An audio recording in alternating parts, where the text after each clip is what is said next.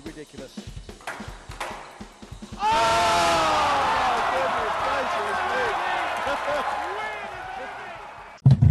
Hello, everyone. Welcome to Around the Court Squash podcast. With me here as ever, Stuart Crawford and Chris Sackey. How you doing, fellas? Good, thanks. Doing well. Back in the Ocean State, the home of Arthur Gaskin. Woke Hey. up with a little little ocean bath this morning. Feeling fresh. Beautiful. How about you, Stu? How's the uh, how's the Italian retreat? Uh, the Italian life is definitely something I could get used to. Uh, the old siesta in the afternoon, a little bit of a run in the morning. Or all right, even, all right, all right, all right, all right. Easy, Sorry. son. uh, good food. Living the dream. Have you caught any of your own fish or anything like that to cook? No, we're actually we're not near the ocean. Actually, that's the one downside is there's no beach or sea nearby. We're we're in the middle of Tuscany, but we're probably only an hour's drive from the, the sea if we wanted to go, but haven't done it yet. So you've got time. Uh, the one thing I certainly have at the moment is time. Uh, plenty of time. Got a mountain bike, so I've been out on that a little bit. Been in the pool. Bought myself a, a three euro pair of swimming goggles so that I could do some lengths. So all good. What a Scotsman! Don't go all out in those goggles. I mean, they did have a five euro pair, but I'm like, no way am I paying that much. Get yourself a Mars bar and a Lucozade with the five euros on top of the goggles. Exactly. I mean, the number of decent uh, Italian gelatos I can get with that extra two euros. I can swim with fog. Exactly, Chris. You I'm surprised you even bought goggles. Huh? Well, I wear contact lenses, so that's a bit of a challenge when you swim Uh, without them. Oh, God. So you had to. Yeah. Bummer. But Uh, three euros well spent so far. I've been in the pool quite a bit, so I've made the most of them. Yep. And speaking of Italy, seeing as how we're on the subject, Geraint Thomas not going to the Tour de France. I was very gutted to hear that, but he's going to the Giro d'Italia. Slightly off topic, but I just thought I'd bring it up. Yeah. I actually looked up the route to see if it goes anywhere near where we are and thought maybe I could extend our stay, but it goes up the other coast, so I don't think I'm going to see any of it. Well, again, you have time if you decided just to nip across. Yeah, that's very true. I mean, I could probably go to France and watch the Tour de France, but uh, some really interesting interviews uh, being released by the PSA World Tour in the last couple of weeks, getting gearing up for the new season. Quite an interesting one with Shorbagy. Do you see that, fellas? I did, yeah. Is that it? Yeah, the uh, I read, I, I read it yesterday as well, and um, and it, it kind of excited me excited me a little. Like we talked about with Stuart Davenport last week, how everyone's a little too complimentary of each other at times, and you know, oh, so and so played well, um, uh, really well to beat me, and I, I got to just come back better next time. And I, sometimes when Shorbagy interviews live, he comes off as pretty, uh, you know, almighty, like he he has no chance of ever losing. But it is fun. It, it was kind of fun to read that where he was just like, yeah, I'm the best. Um, you know, he, he talked really nicely about Paul Coll, but he's like, he's not there yet, basically. And he just, it's kind of funny reading it in print because that lives forever. And Paul's gonna have that up on his fridge, I'm sure, like chomping at the bit every day.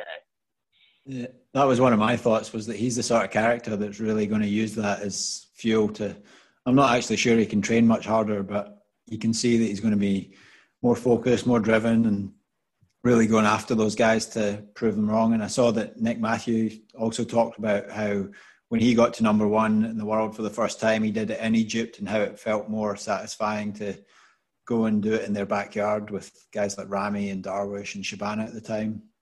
So yeah, I think it's going to be really interesting. I'm certainly excited for the tour coming back, um, and it seems like everyone's now got this this point in their mind where they've obviously been training over lockdown, trying to keep in reasonable shape, but now they have a fixed date where they can really start to prepare and set themselves to come back strong.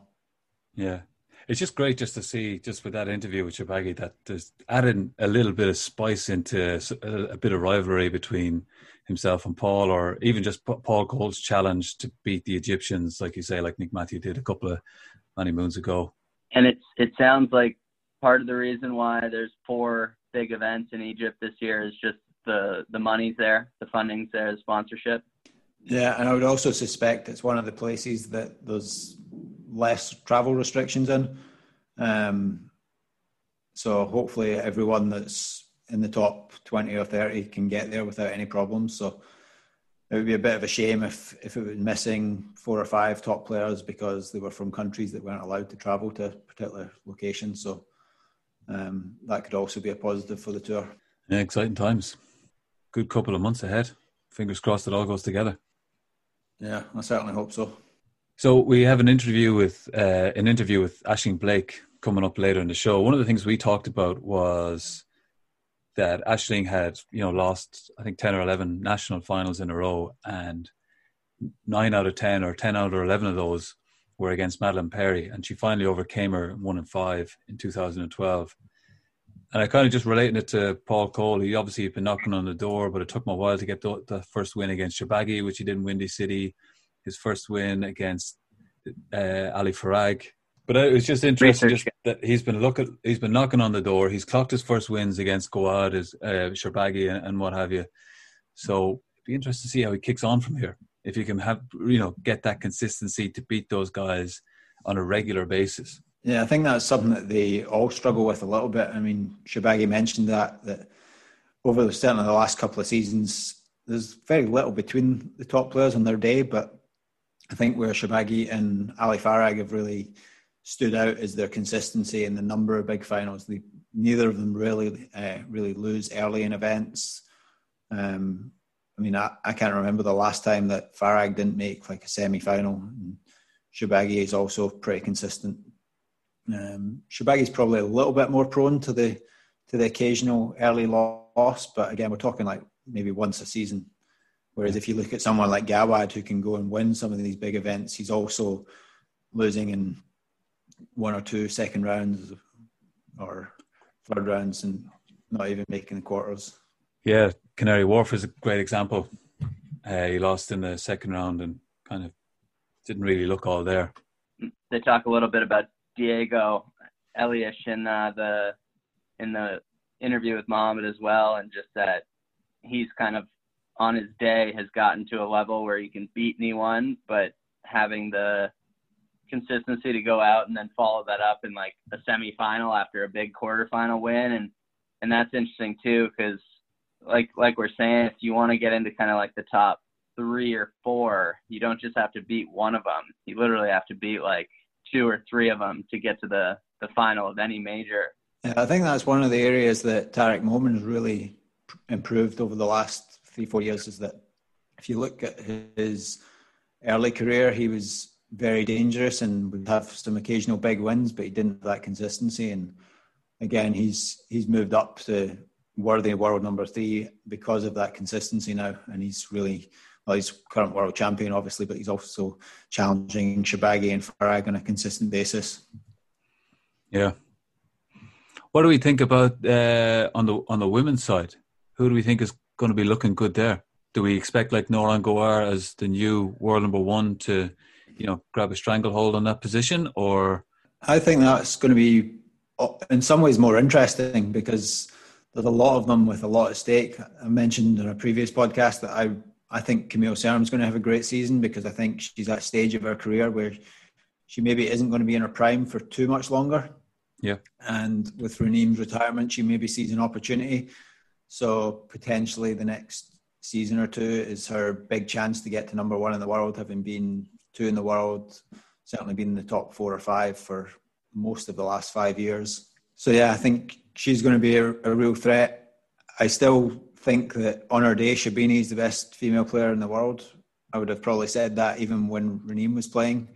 Um, she's certainly got the most experience despite still being relatively young. She's won the most major events. She's been in finals. She's been there at the top for probably longer than most of the other girls. So I think she's going to be a real threat if she's injury free. Obviously, she had some problems before the tour was suspended.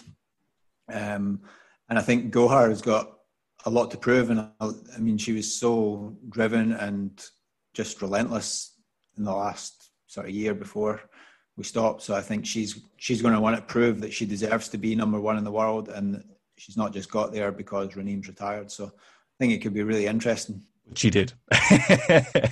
just kidding. But it, it, kind of almost feels like maybe it's just me, but almost a new era to a degree. I, with because Raneem is such a big presence on that ranking list, and without her there, it's. I mean, obviously, and I know you you're not far wrong on what you said about Sherbini. It's hard to argue with that, but even so, it still feels like there's a huge opportunity up for grabs. And with that, then is a new era where you've got this funnel of world class, unbelievably good players. Just really feel that they probably have a chance of getting that number one ranking.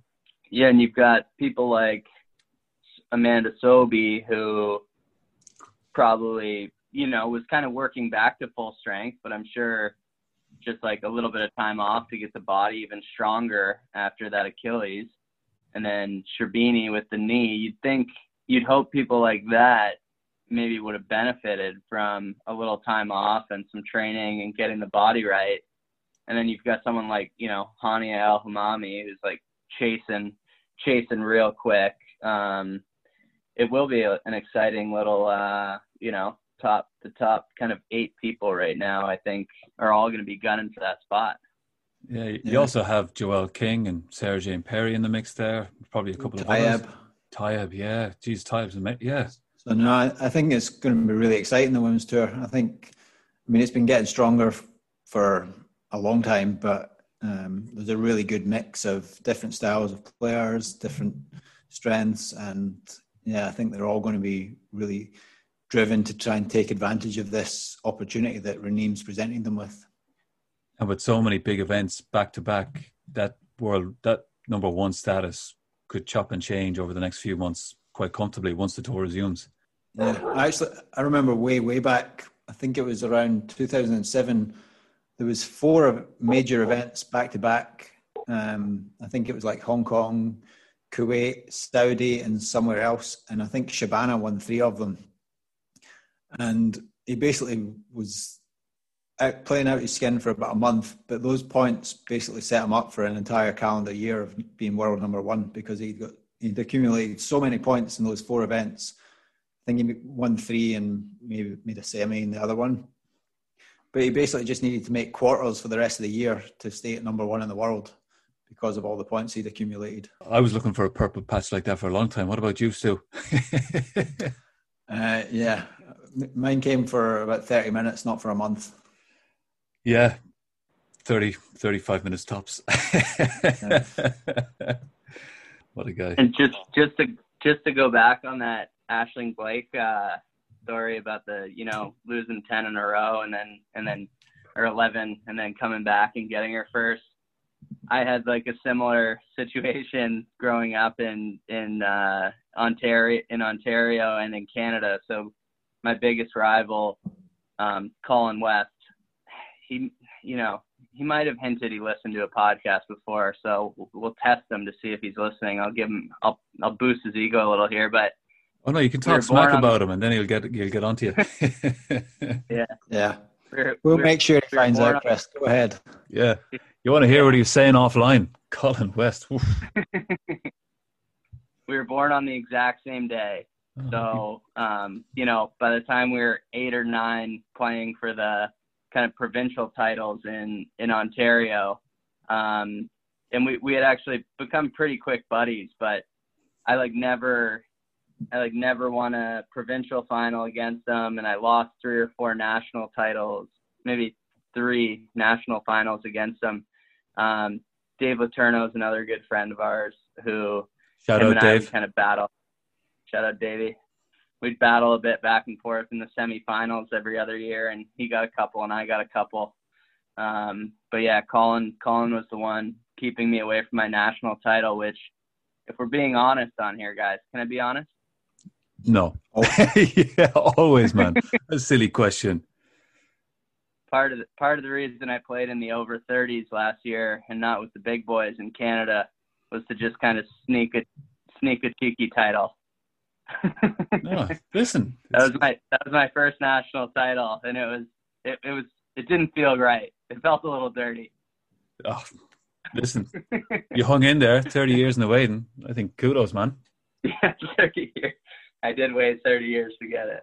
Yeah, I always, I I was fascinated by the really old guys, the guys that won like over 70 nationals, that what that feeling must be like to know that you're the best by virtue of being the only one left standing almost. It was the the World Masters, not in not two years ago in Virginia, but the one before that, and the final of the over 80s was something like 15, 13, and the fifth. How about that for a, for a, and actually no it was was he it was a U.S. national. Excuse me, I got it wrong because the guy who lost it is a member here, Phil Lees. Shout out Phil. He lost 15-13 in the fifth. He went two love up and he lost 15-13 at, at his age. And you want to see him. What a lob serve. Great mover as well. He's 86. Yeah, wow. no fitness. If he two love up, he needs to get on his coach to help him improve his fitness. Yeah, not, you're not not working him hard enough, Arthur. No, because yeah. I remember actually gearing up for the World Masters in Virginia, which was later that year, and he was mad keen. He sort of felt he, he was in with a shout. Of course he, of course he was, and uh, yeah, he was he was into he was in his fitness buzz, cycling to the club, coming up, practicing the lob serve. Hero, absolute hero. That's, that's yeah, my current squash related strategy. Just don't play any squash, but just try and keep relatively fit so that when I reach the over 80s, I'm still in good enough shape to take those guys down. That's actually a good plan to just take those like 15 or take 15 or 20 years off, save the body, and then just go for like a 20 year national title run or a world title run. It's a 50 year um, plan. yep. Yeah. I mean, I, I sprained my ankle like I sprained my ankle like once a year at this rate, and I think by the time I'm 50, I'm not going to have any ankles left. But hopefully by then they'll give me some like bionic ones that work even better. Yeah. Then you're then you're in trouble, boys. Once I get my bionic ankle, everyone's in trouble. I'm not worried about you, Chris. You're going to burn out way before you reach 80. I'm still keen. I'm still playing, man. Like you don't even own a racket. Well, that's what I mean. That's your biggest mistake is the playing. You've got to save yourself. I'm still keen, still keen. We're podcasting about it. We're playing it. We're living it. Yeah, I've got the ultimate anti-burnout strategy. Don't pick up a racket for 40 years. Foolproof. Let me tell you. You guys gonna come back. You guys gonna come back swinging like a men's D player. yeah, I just need I just need one year of solo practice to remind me how to hit the ball first. Yeah. You mean you could hit the ball in the first place? it's hard to remember, but apparently so. But yeah, certainly when I go on court and feed when I'm coaching, it doesn't feel like it. Hold forehand, straight drive. Yeah. There you go. Love it. Many a pirouettes I've seen on the back of that. Uh, okay. Should we move on to someone talking a bit more sense then and listen to what Aisling had to say? I, I wouldn't say she talked a lot of sense, you know, but Probably a lot more Aisling, if you're us. listening to this, I was waffling. I've got your back.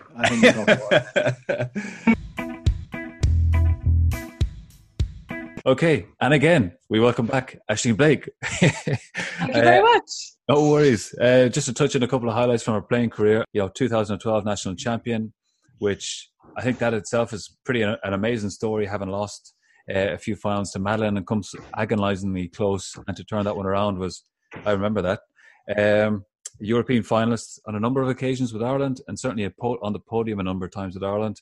Four PSA titles and a career highest of 21 in the world. Aisling, thanks for coming back on the show. Great to be here. Again. Once more. Once more. You're so lucky. So, playing career. Get some of your highlights. Have I missed anything? No, you haven't. Um, it, it, it wrapped up quite nicely into about one sentence, but you haven't. The highlight within that was probably the Nationals. You were kind. You said I lost a few finals. I actually lost um, 13, so that's that's nice. So on my 14th attempt at winning the Nationals, I uh, won, which uh, I don't think it took you 14 times. That's I tell you what. It, how many times did Madeline beat you? Um, uh, she beat me at least 12. Nobody At beats Aisling Blake 13 times in a row. No, that and that's how I was introduced. I will always remember with fondness a, a, guy from Fitzwilliam who, incidentally, was my home club. So I played the nationals in my home club, uh, 14 times in a row and lost a lot. And the guys you know, obviously gave me a bit of stick for this, and to intro me. You know, you're think of a player. You're in the zone. You get yeah. you've got your game plan. Yep. You're outside the door. You're sometimes you listen to what they say, sometimes you don't. That the, the MC and the guy is go. And I'm also um, the the Fitzwilliam member, so people are like, yes, let's you know get behind her. Yeah. And Damien O'Reilly um, introduces so you know, etc. She's done this, she's done that, and this is her 14th consecutive time in the final. She's never won it. She's lost 13, 12 times to Madeline. Please welcome Aisling Blake. And I was thinking, I think I'll just turn around and go home. Like, what's the point in showing up? So that was my intro. Maybe, uh, maybe that spurred me on that day. Who knows? Cheers, Damo. Jeez. Cheers. Yeah, exactly. Easy, yeah. I actually, I, you know what? I remember that match really well. I do remember when you won and I was on the I was playing the men's final straight after you guys, and it was a pretty long match. It was a lot longer than any of us than anyone anticipated. Not because you you had a couple of five setters, but this was this was quite a long one. And I remember I was right at the glass door. So for those of you that don't know, so Fitzwilliam, the main court is court one. It has a nice auditorium behind it, and there's a door on ground level by the glass that goes into the hallway, and they always have that door locked, and it only opens in between games. They have a little uh, padlock or a slide thing whatever it is, it's not relevant. And I remember watching it, and I remember what you won, and I was like, far out. Like, but I remember just think, being super happy for you, and just yeah, I just thought it was quite quite amazing to have the resilience. Damo can kind of take the mick out of it, play around with it as much as he likes, but I do the resilience and the character and the strength of character, because I'm sure every time that you had to come back and you didn't have to, you chose to come back, you you put that challenge in front of yourself. I think that's a huge and to come back successful. And even if you hadn't, it still showed a lot about your character and your desire that you were still going to really go after it. I thought that was amazing. That's uh, I appreciate that. That's so lovely, uh, such a lovely thing to say, and uh, very nice coming from you, obviously, because your your your accolades kind of speak for themselves within Irish squash. But I guess that's what it was. That was a beautiful um, uh, coming together of um, very long endurance relationship with my coach Liz Irving in Astra- in, in sorry in Amsterdam.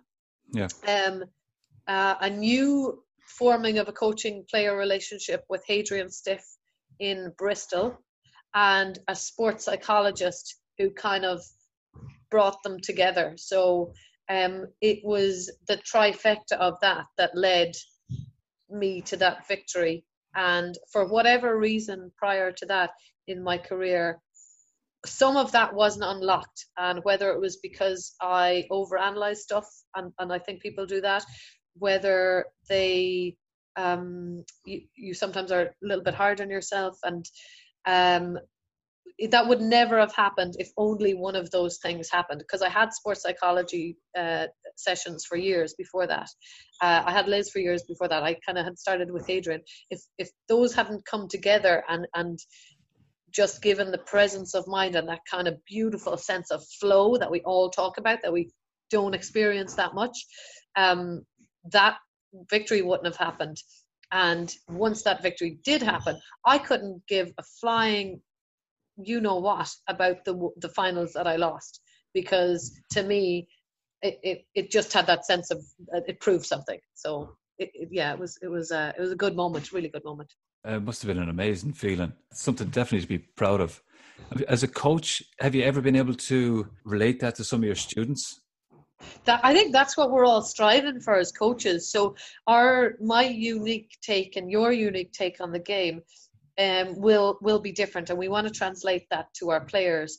And what I try and do is just take the psychology part of it and give that a lot of attention, um, because we're all doing the the fitness and the endurance, and that we've all got the lessons, and we've but it's really hard for someone who hasn't played squash and at, at a certain um, not even at a certain level just just that you haven't actually been in the court felt that you're 10-4 up and lost 10 that six game balls.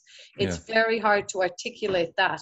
And i think for me as a coach it's very important to let a player know that you know that feeling. And there is a way out of it and there are tools that you can do to get out of it but and it's okay to feel panicked and scared and fear and it's okay to feel euphoric when you've beaten your best friend or something and you have those juxtaposition of feelings.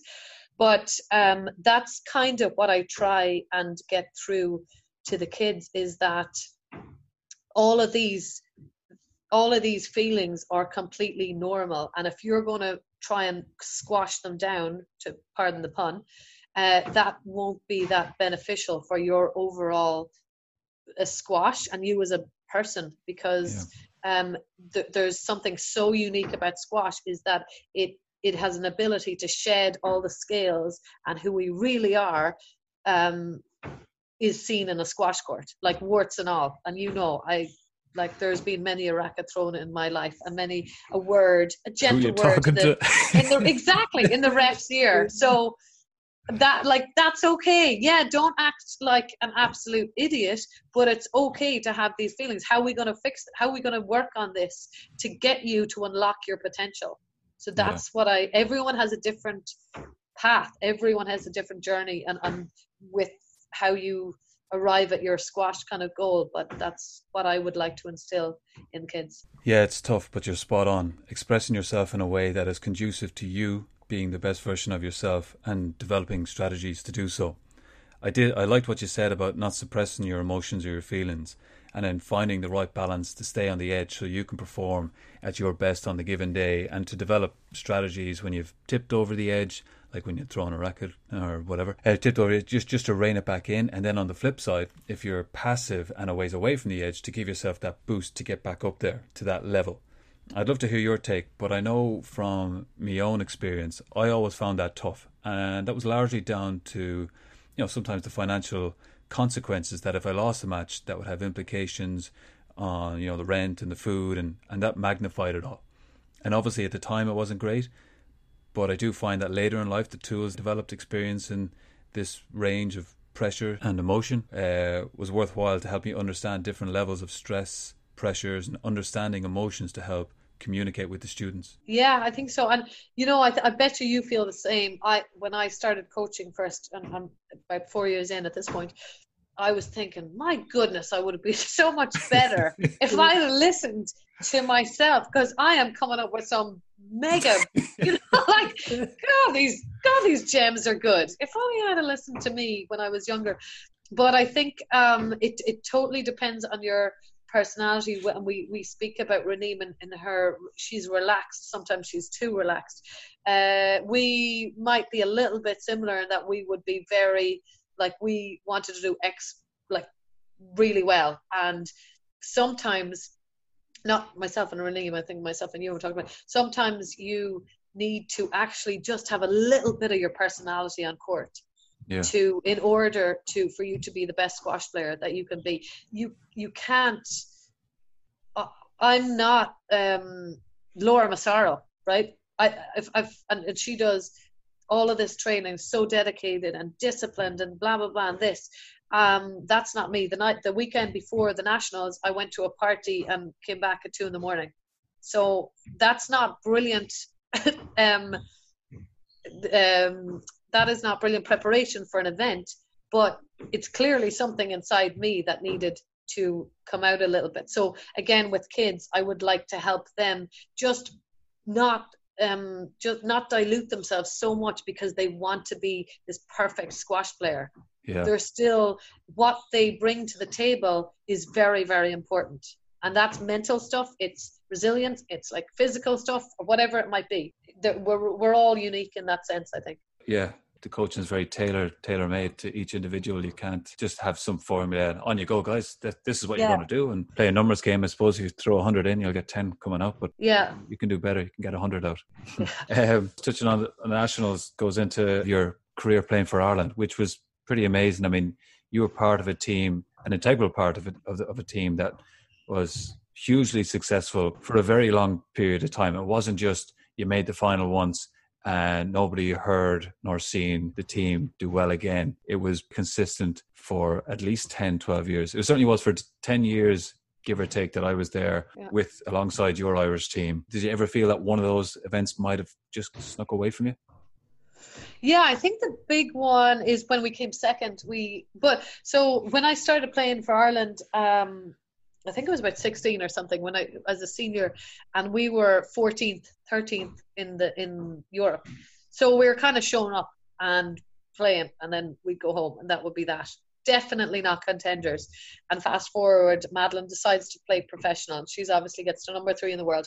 So she was an amazing um, like anchor for our team because she you'd throw her in, she'd win her match, she'd get the job done. She had amazing mental capacity to not lose to players lower ranked from her.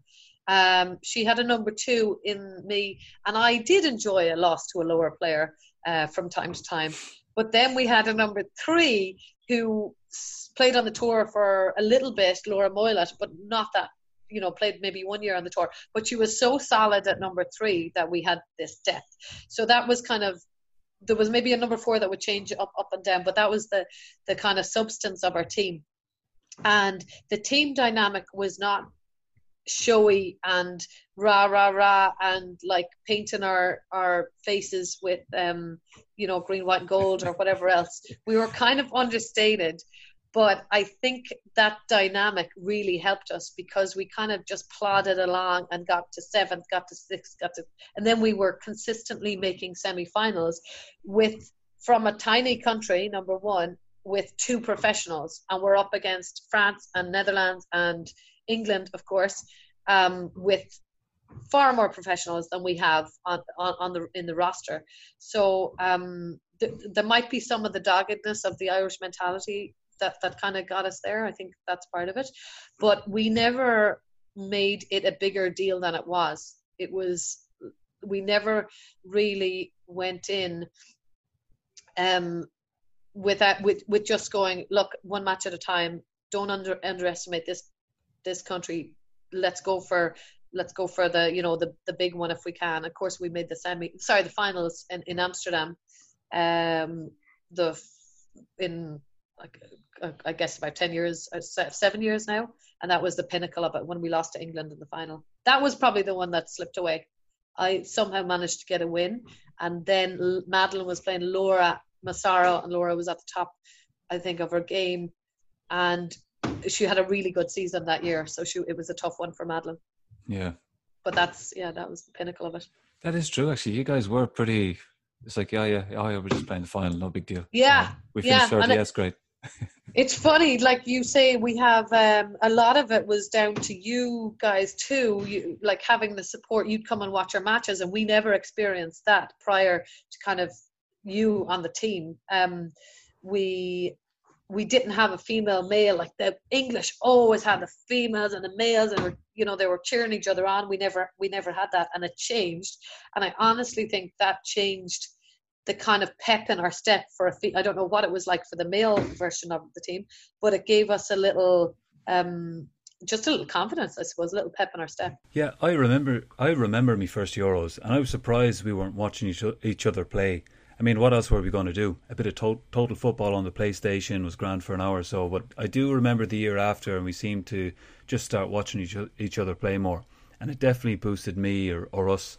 And it was always nice to have support, and even better when we were all representing our country and wearing the same jersey. And I mean, I, you, we all spent so much time on the road on our own. So to have a support system from the same country, wanting and being invested for the same result, just felt amazing.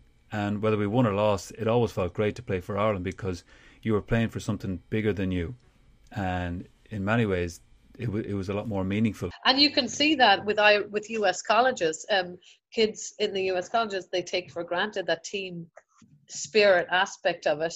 Uh, and then when they go on the tour, it must be quite lonely actually for them because they're so used to having nine and nine, and uh, it, it's I, you know the strength in numbers. It's the kind of um, that's the Warriors um, slogan out here.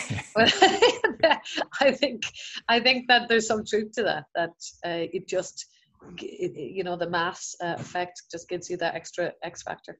Yeah. So, women's squash currently is quite phenomenal, really. We had a discussion not that long ago, and we were just talking about eras. And Stuart came up with this like ridiculous stat where in 2005, 2006, in the top 11 players, 10 of them made world one, number one at some point. point and you had this like Oh wow. overlap of different generations and eras and the only person that didn't make number one was ricketts but his career was cut short Right. anyways that got us on to what i thought was uh, 2017 could maybe in 10 years time have a similar feel to it where you had you know laura and nicol and Raneem, Beanie and, and it was all these different players now that you're still involved in the sport in a very professional way through a different lens Yeah. how how have you seen the growth of the of the women's game? How have you seen the professionalism change? How have you seen you know because there has to be some reason Yeah. to how the strength and depth has become so strong and the level has become so high. I know there's natural evolution, but this is like Yeah. uh, Uh, there's a there's a few big ones. I mean, the most obvious the most obvious reason is the the lowering of the tin, 17 inch tin. Most obvious reason there that there's a big um, noticeable shift after that 17 inch tin came in. Yeah. Um, 2000 oh, sorry yeah to december 2016 the first time in 20 years was when egypt had three players in the top 10 so that's another one the rise of egypt. And we uh, omar al al Borolossy. what? There we go. Um lovely man. Um What a guy. he is, he he had a nice little uh, presentation at the World Coaching Forum on the rise of squash in Egypt, why it happened, you know, the, the multitude of players rising to the top, um, then some of them leaving as they get older. There's a lot on the bottom, then the pyramid gets like this. By the time they get to the top, they're so good that they can play professionally. So that's that's a, another kind of segment as to why it's improved. Um, the I mean I, I, we could talk about the tin all day long, but I think that's self-explanatory. The, if you're looking for sli- for other reasons, I think part of it is the entourage factor. So previously, you would have had uh, everyone on their own, and Nicol had an entourage. Nicol had a physio, a coach, uh, a mental um, uh, psych- psychologist with her at some events. Very, very few players had that. Very few. Maybe England had a bit of it. Um, that shifted. Laura Massaro saw that was working. She got on board. Danny, funnily enough, happened to be her husband and a coach, and also a doctorate and psychologist. So that's handy. The you know the three in one, uh, like head and shoulders. It's very handy if your husband can be all of those things. Although I'm sure it brings its own challenges. But with that, other people started forming teams around them and whatever for whatever reason we might have felt we couldn't afford it or whatever but even even players like me in the in the in the 20s made sure that they got like a proper strength and conditioning coach and a and a nutritionist and a, like all of that stuff happened and if we could bring the tournaments we would so i think the professionalism in that has definitely has changed. Like Camille's now got a staff of about ten around her. I think she brings her hairdresser. Like there's a lot of there's a lot of support, mental and physical, and it's really important for players to have that. And I think we're just seeing it now more than ever. Um, and it's leading to a player coming to an event feeling extremely prepared really ready and and and, and at ease because they've got this lovely support blanket around them. Um and i guess you know I, beyond that i think it's the the physicality has gotten much better. Um you will look let's have a look at a player like uh Gilis. Um she has decided that fitness is going to be she's getting better technically but she was languishing in the 20s and now she's up at whatever uh, something 15 some 15 16 in the world. Um physicality is like that's hands down that's why that's why she's just gotten very very strong and fit. So yeah multitude of reasons i guess.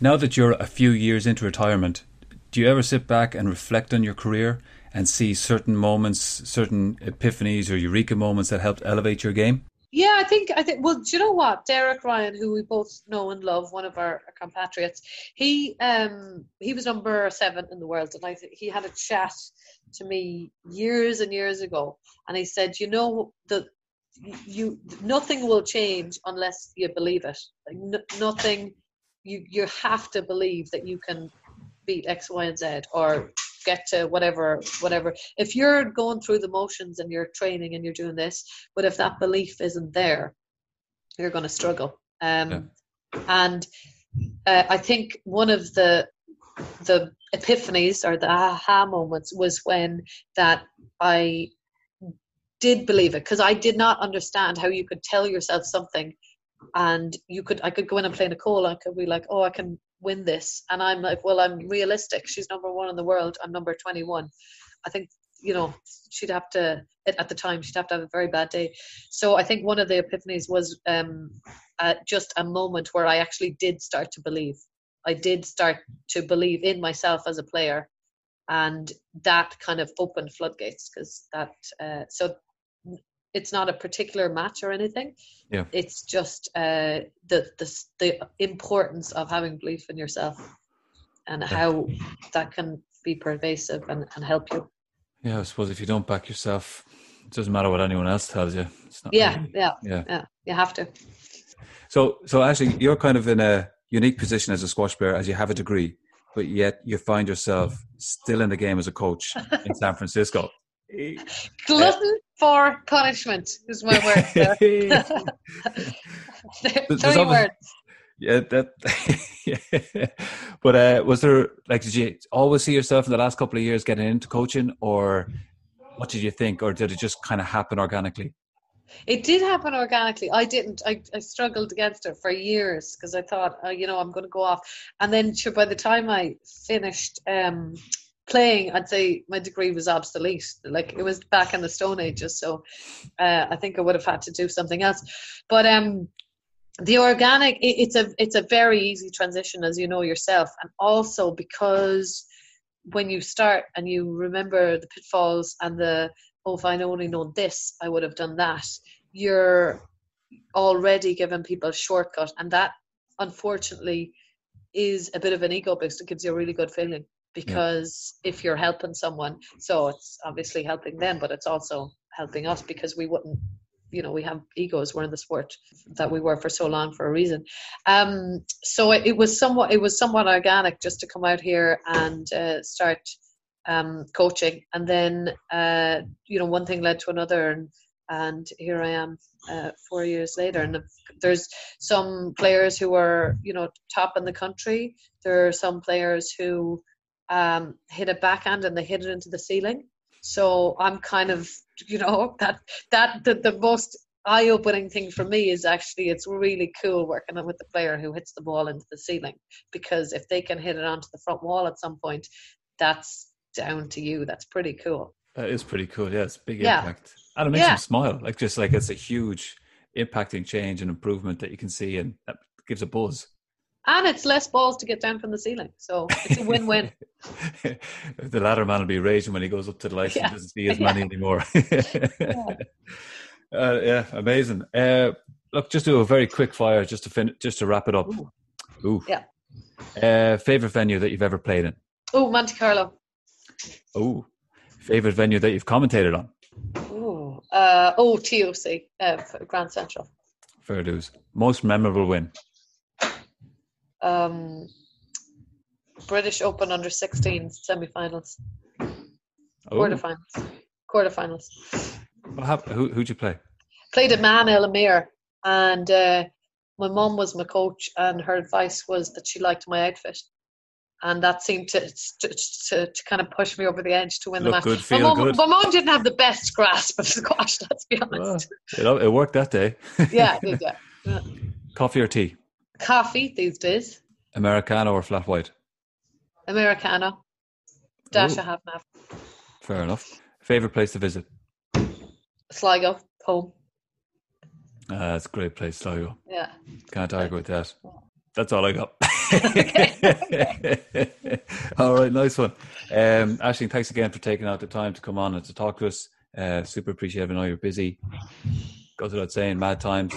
Wish you all the health and happiness going forward. And yeah, you too, and keep keep fighting the good fight. This is a brilliant, uh, very entertaining podcast that you're doing. You guys are doing an awesome job. So um, keep it coming. Want more episodes? We done.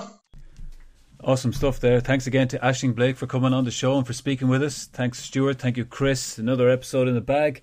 Uh, if you like what you hear, again, don't be shy. Share with your friends, uh, and you can follow us and see us on social media via Facebook, Instagram, and Twitter. Thanks again, everyone, for listening. Cheers. Have a good one.